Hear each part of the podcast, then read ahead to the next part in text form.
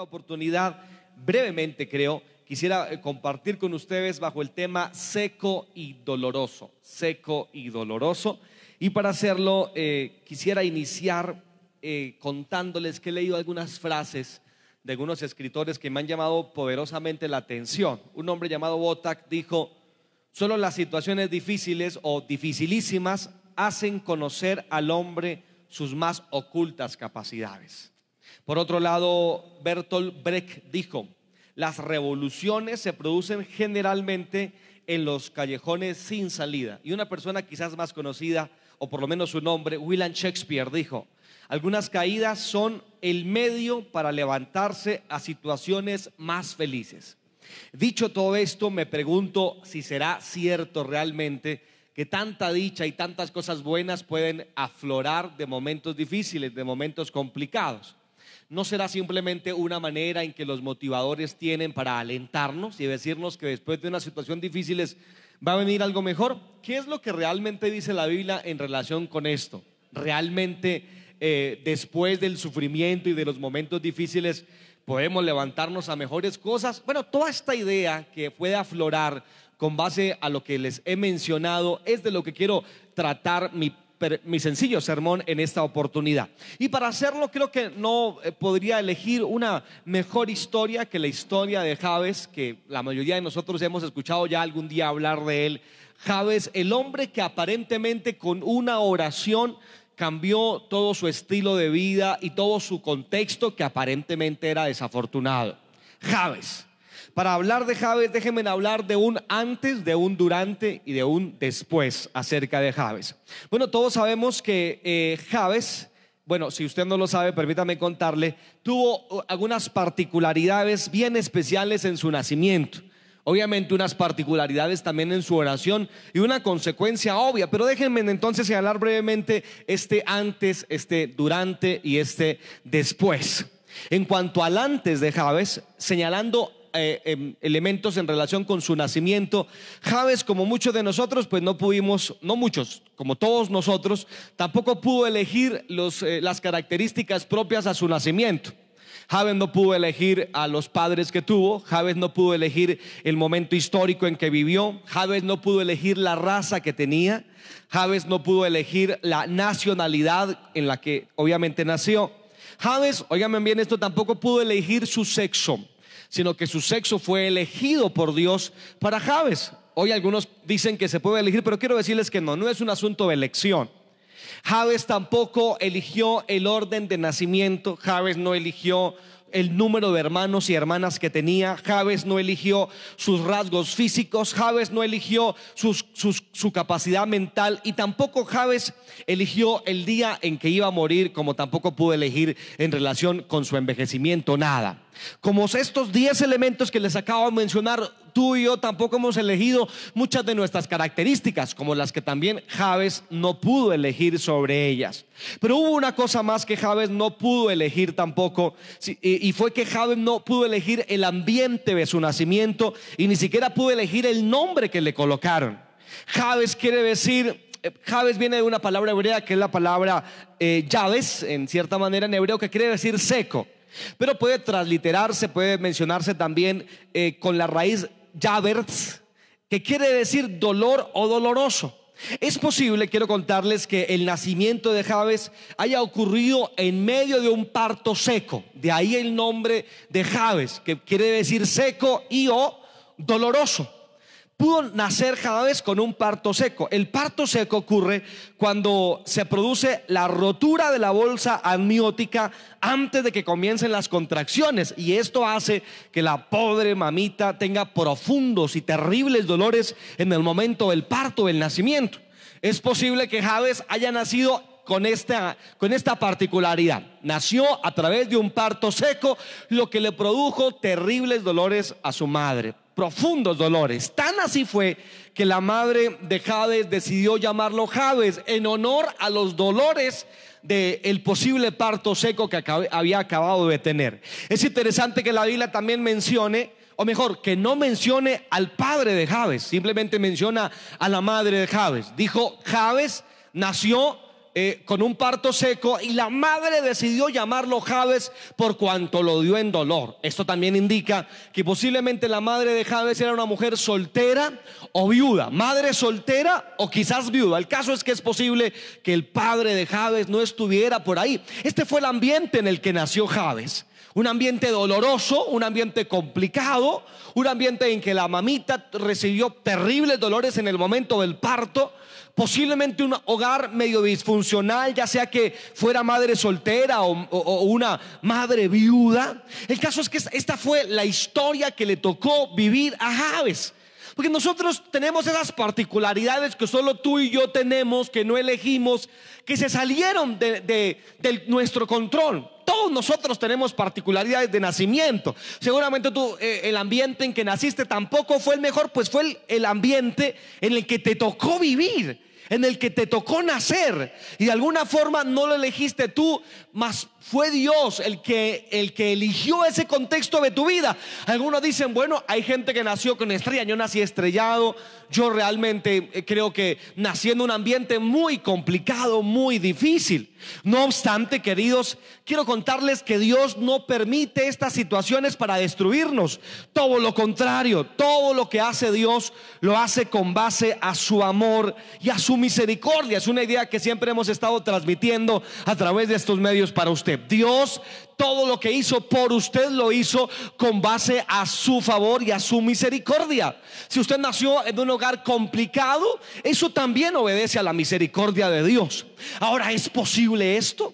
Solamente lo digo para que te sientas bien o realmente hay la posibilidad de que eh, los ambientes complicados afloren a situaciones más favorables. ¿Realmente eso será cierto? Pues quiero decirte que totalmente es cierto. Eso fue lo que le ocurrió a Javes. Aparentemente el ambiente en el que él vivió no era favorable. Permítame ser incisivo en esto. Madre soltera o viuda, ambiente doloroso al nacer, por ser viuda, por ser madre soltera, es posible que en el ambiente judío en el que vivía no era un ambiente adecuado y económicamente no fuera el, el, más apropiado, ya que podemos ver después en la oración de Javes que Javes pide bendición de manera que el ambiente en el que estaba no era el ambiente más benéfico aparentemente. Quizás es tu misma situación un ambiente complicado, un hogar difícil, una economía más bien baja, unas situaciones difíciles, sin contar con la situación que hoy el mundo entero está viviendo. Ahora, ¿podemos hacer algo para que eso rebunde en algo positivo, en algo bueno? Quiero decirte estrictamente que sí, no sin antes señalarte otro aspecto importante en la vida de Javes. El nombre de Javes lo estigmatizó.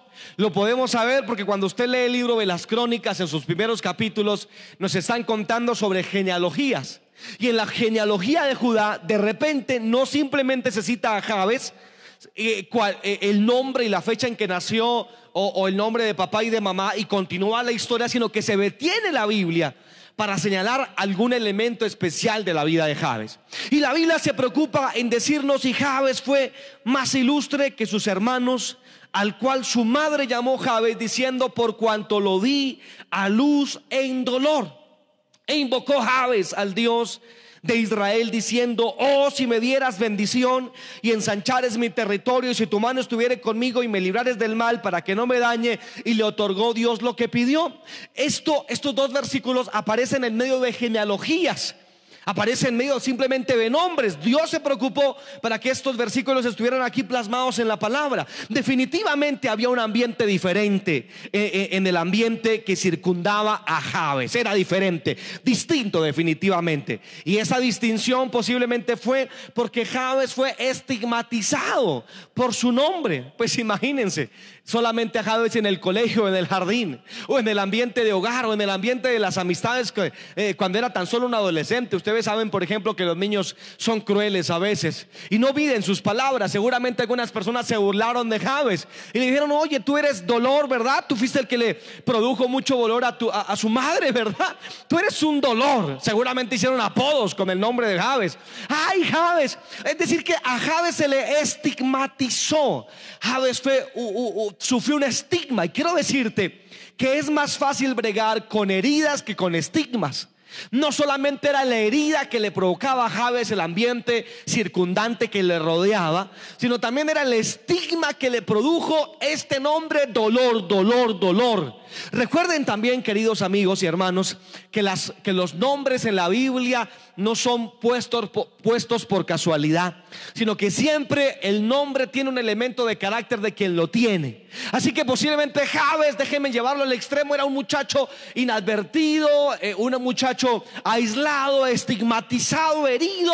Quiero decirles que realmente Javes no, no, le fue fácil la vida, como seguramente a ti no, le, no, no, te ha sido fácil tu vida. Complicaciones, problemas que solamente tú tienes, problemas de hogar que solamente tú has vivido. Has vivido en ambientes en que solo tú, solo tú has podido soportarlo. Lugares complicados, familias disfuncionales. Vives quizás en la periferia de la ciudad con, con una economía muy difícil. Y quizás esa es tu situación. Y tú me preguntas a mí, pastor, ¿puedo hacer algo con esto? ¿Será que puedo salir de esto? ¿Será que algo bueno resulta de todo esto? Yo te quiero decir totalmente sí, sí. Puede resultar algo bueno de lo que estás viviendo. Eh, permítame, con el respeto que ustedes me merecen, mencionar que yo en mi, en mi nacimiento y posterior a mi nacimiento y mi niñez tuve una niñez muy complicada también, dificultades de familia, mis familiares lo saben, que me están viendo problemas y situaciones muy complicadas, muerte constantemente, enfermedades, eh, momentos económicamente muy difíciles, asesinatos en mi familia, momentos realmente complicados. La mayoría de mi familia fue eh, en su momento eh, vulnerada, asesinada. Muchos de ellos enterramos muchos de nuestros familiares. Estuve en muchos entierros de mis familiares que eran asesinados. Mi ambiente no fue fácil. Pero hoy estoy aquí para decirte que se puede, que nos podemos levantar. Que a pesar de lo difícil que pueda ser tu vida, te puedes levantar. Quiero decirte, ah, eh, estás viendo una persona que también pasó necesidades. Estás viendo una persona que también tuvo todo un día en que no tenía para comer. Estás viendo una persona que sufrió también ambiente niño, pero estás viendo una persona que te dice podemos levantarnos a pesar de lo que estás viviendo. Lo que estás viviendo simplemente te va a catapultar a cosas mejores, a cosas más grandes, a cosas más especiales, a cosas más increíbles, a cosas más buenas de parte de la presencia de Dios. Y no solamente tengo que ir a mirar a mi niñez, solamente me basta ver unos cuantos años atrás cuando empezamos el ministerio, dificultades, complicaciones, momentos muy difíciles, como seguramente muchos de los pastores que me están viendo han vivido. La iglesia aquí la tengo cansada contándoles cómo fue nuestros inicios ministeriales.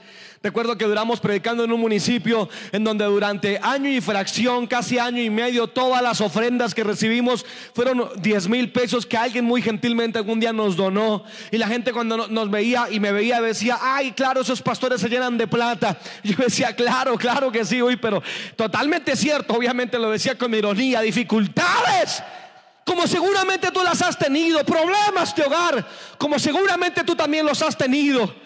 Pero, pero te, quiero, te quiero decir que hay posibilidad de levantarnos de esto. Porque la Biblia dice que aunque estemos en el polvo, Dios de allá te puede levantar. Que aunque estés pasando el peor de tus momentos, de allá Dios te puede levantar. Y si estás en un hospital, de allá Dios te puede levantar. Y si estás sufriendo dificultades, de allá Dios te puede levantar. Óyeme bien, Dios puede rescatar tu familia, tu casa, tu hogar, tu matrimonio. Dios puede hacerlo contigo. Amigo, Dios puede hacerlo contigo. A la distancia, amigo que no asistes a una iglesia, pero nos estás viendo por algún plan soberano de Dios, te digo a ti en el nombre de Jesús que Él te puede levantar. Oh, mi, amigo, no olvidemos, este es el ABC del cristianismo. Es aquel Jesús que levanta del polvo al pobre, es aquel Jesús que saca a gente, con todo respeto lo digo, de debajo de un puente para ponerlos en un púlpito. Es el, es el Dios que hace cosas increíbles. Es el Dios que llama pescadores para que sean apóstoles. Es el Dios que tumba reyes para levantar al menesteroso. Es el Dios que le quita al que lo tiene para el que no lo tiene. Es el Dios que hace cosas que, que no imaginamos. Es el Dios que va a salvar a tus hijos.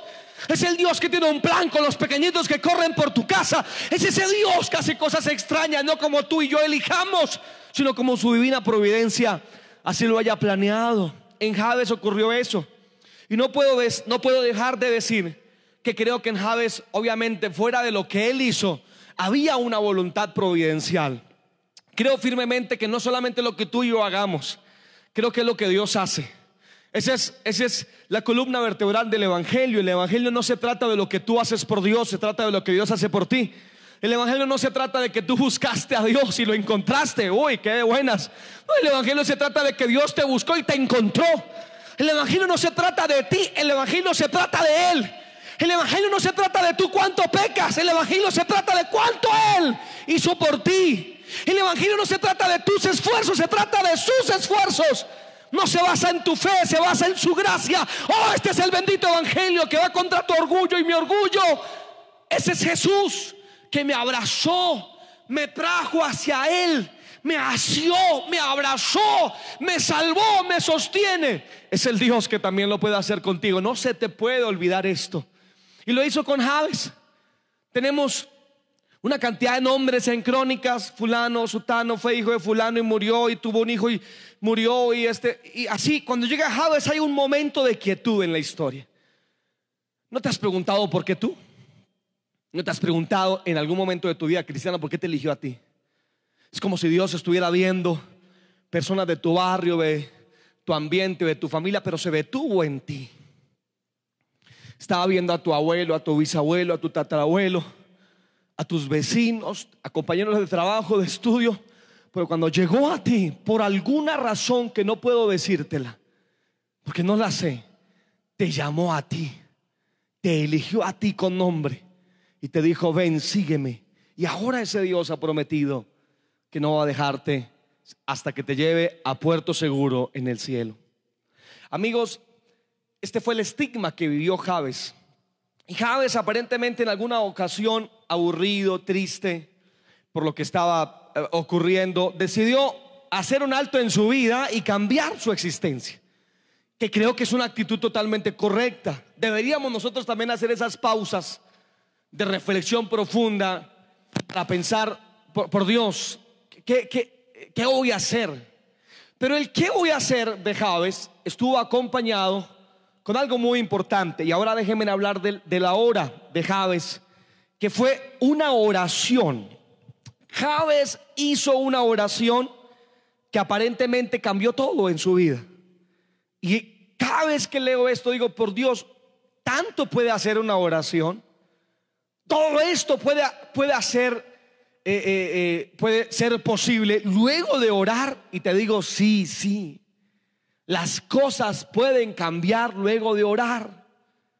Las situaciones pueden ser diferentes luego de orar. Tu realidad puede ser otra totalmente luego de orar. Hay un coro antiguo muy lindo que dice, si tú hablas con Dios, las cosas cambiarán orando. Cualquier necesidad, Él la resolverá orando. Meditando en el Señor tus penas mitigar, orando. Bendita oración. Yo quiero hablar con Dios orando. Sí, la oración realmente puede cambiar situación. Es decir, que este sencillo culto, esta transmisión sencilla, sí puede cambiar las cosas. Es decir, que hoy algo puede pasar bueno para ti. Te digo, algo positivo puede pasar después de que este culto termine. Después de tu oración, algo, algo especial puede pasar en tu vida. Algo puede ocurrir mientras estamos hoy en culto. Algo puede pasar mientras cantamos o algo puede pasar luego de orártelo. Te lo digo, algo puede pasar. Aleluya, algo puede pasar. Ahora, ¿qué oró Javes? ¿Qué fue lo que pidió Javes? Me encanta porque Javes no hizo promesas apresuradas. Javes no hizo sacrificios innecesarios. Javes no usó términos complicados. Lo que hizo Javes simplemente fue una profunda, necesitada y sencilla oración. Y eso fue lo que cambió. Interesantemente tampoco la Biblia nos habla de la vida espiritual de Javes no nos dice que Javes era el mejor cristiano. Y déjenme pensar, quizás ni siquiera lo era. Pero después de la oración cambió las cosas. Quizás tú no eres el mejor tampoco. Eres uno de esos hermanos complicados. Pero las cosas pueden cambiar por Dios. Te lo digo y Dios quiera que se transmita un poco de fe para ti esta mañana las cosas sí pueden cambiar, como lo han cambiado en centenares de personas, en millones de personas que han cambiado su ambiente a través de una oración. Hay cosas que han ocurrido a través de una oración, a través de un cambio. Mi vida cambió luego, de que después de asistir muchas veces a un servicio, decidí orar un momento arrodillado al principio de mi vida cristiana y dije, Señor, no, no, no, no, no quiero esta vida que llevo más, quiero servirte. Ahora Javes pidió cuatro, cuatro cosas sencillas. Lo primero que dijo Javes fue, bendíceme. Un sin prejuicios y sin complicaciones teológicas, bendíceme. ¿No quieres tú que Dios te bendiga? Eso fue lo que pidió Javes. Bendíceme, bendíceme. No argumentó del por qué, simplemente pidió, bendíceme, bendíceme. Con la sinceridad y la fluidez de un corazón quebrantado. Lo segundo que pidió fue, ensánchame. No solamente bendíceme. Él quería ensanchar su territorio, un territorio más alto, un territorio mayor. ¿No lo quieres tú también? Un espacio más grande algo mayor para tu vida. ¿No lo quieres para tu ministerio? ¿No precisas de algo mejor para tu vida? ¿No quieres que tus paredes se ensanchen, que tu hogar se ensanche, que tu matrimonio sea mayormente bendecido, que tu profesión, que algo suceda, que se ensanche? ¿Acaso no quieres ensancharte? Y es lo que pidió Javes, bendíceme, ensánchame. Tercero dijo, sosténme, sosténme para que no me dañe. Qué linda oración, sosténme. No quiero apartarme, no quiero descarriarme, sosténme. Sosténme para finalizar a mi juicio diciendo, acompáñame, acompáñame, porque esto es totalmente lógico. ¿De qué serviría el ensanchamiento y la bendición si no hay la compañía de Dios. Tú necesitas la compañía de Dios. Esta mañana la necesitas, durante este periodo la necesitas. Tu hogar la necesita, el acompáñame de Dios. El acompáñame de Dios. Con los ojitos cerrados donde estás. Cierra tus ojitos donde te encuentres.